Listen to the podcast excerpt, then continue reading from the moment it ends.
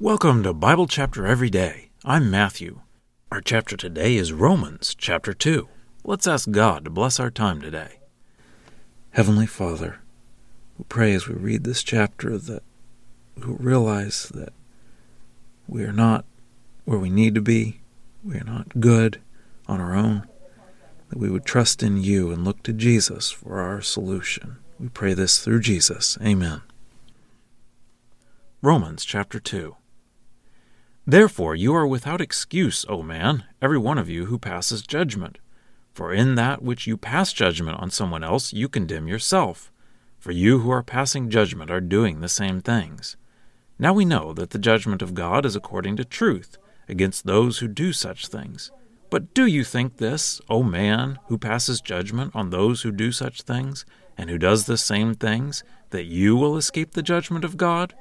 Or do you despise the wealth of his kindness and forbearance and patience, not knowing that the kindness of God leads you to repentance?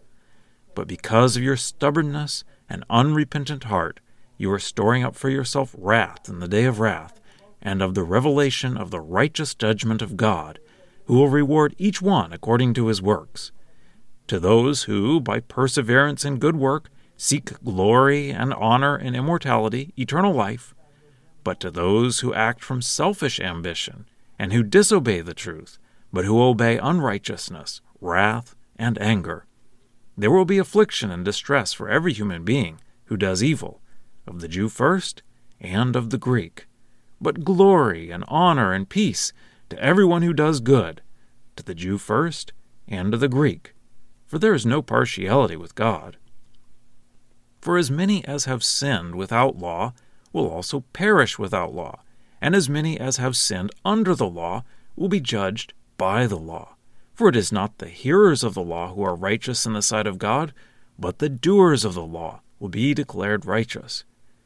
For whenever the Gentiles, who do not have the law, do by nature the things of the law, these, although they do not have the law, are a law to themselves, who show the work of the law written on their hearts, their conscience bearing witness, and their thoughts, one after another, accusing or even defending them, on the day when God judges the secret things of people, according to my gospel, through Christ Jesus. But if you call yourself a Jew, and rely on the law, and boast in God, and know His will, and approve the things that are superior, because you are instructed by the law, and are confident that you yourself are a guide of the blind, a light of those in darkness, an instructor of the foolish, a teacher of the immature, having the embodiment of knowledge and of the truth of the law. Therefore, the one who teaches someone else, do you not teach yourself? The one who preaches not to steal, do you steal? The one who says not to commit adultery, do you commit adultery? The one who abhors idols, do you rob temples? Who boast in the law, by the transgression of the law you dishonor God. For just as it is written, the name of God is blasphemed among the Gentiles because of you. For circumcision is of value if you do the law. But if you should be a transgressor of the law, your circumcision has become uncircumcision. Therefore, if the uncircumcised person follows the requirements of the law, will not his uncircumcision be credited for circumcision? And the uncircumcised person, by nature, who carries out the law will judge you who, though provided with the precise written code and circumcision, are a transgressor of the law. For the Jew is not one outwardly, nor is circumcision outwardly in the flesh, but the Jew is one inwardly, and circumcision is of the heart, by the Spirit, not by the letter, whose praise is not from people, but from God. Well, that's the reading. Let's dig in. In chapter 1, Paul introduced the subject of the gospel and then showed how the Gentiles were disobedient to God.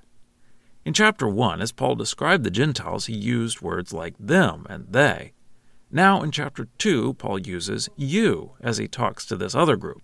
He specifically calls them Jews in the second half of the chapter.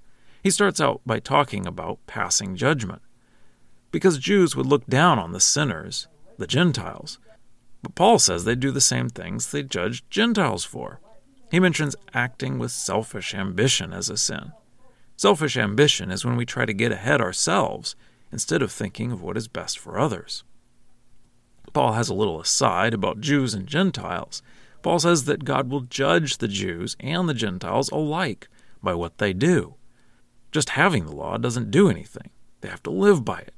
Verse 13 For it is not the hearers of the law who are righteous in the sight of God, but the doers of the law will be declared righteous. Then Paul comes back to the Jews and how they were thinking they were something because they had the law. But Paul says they weren't doing it. Paul mentions stealing, adultery, and robbing temples.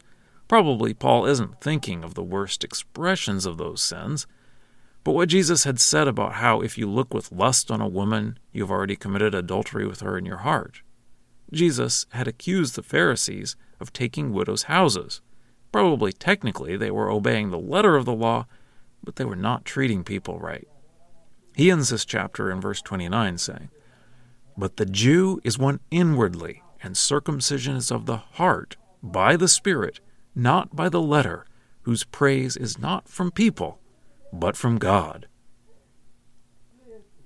And now for a deeper dive. We all have a tendency to be selfishly ambitious.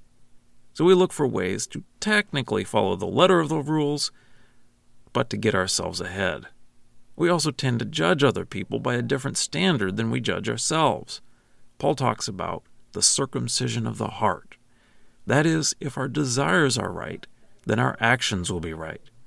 If we have selfish ambition, then we might technically follow some rules, but we will always be looking for loopholes to do what we want.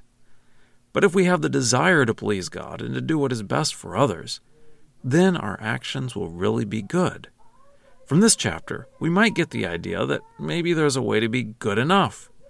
But Paul is trying to help us to see that we aren't good enough and we need something more. Do we think we are good enough? Or that somehow we can become good enough on our own? Scripture quotations are from the Lexham English Bible, copyright 2012, Logos Bible Software. Lexham is a registered trademark of Logos Bible Software.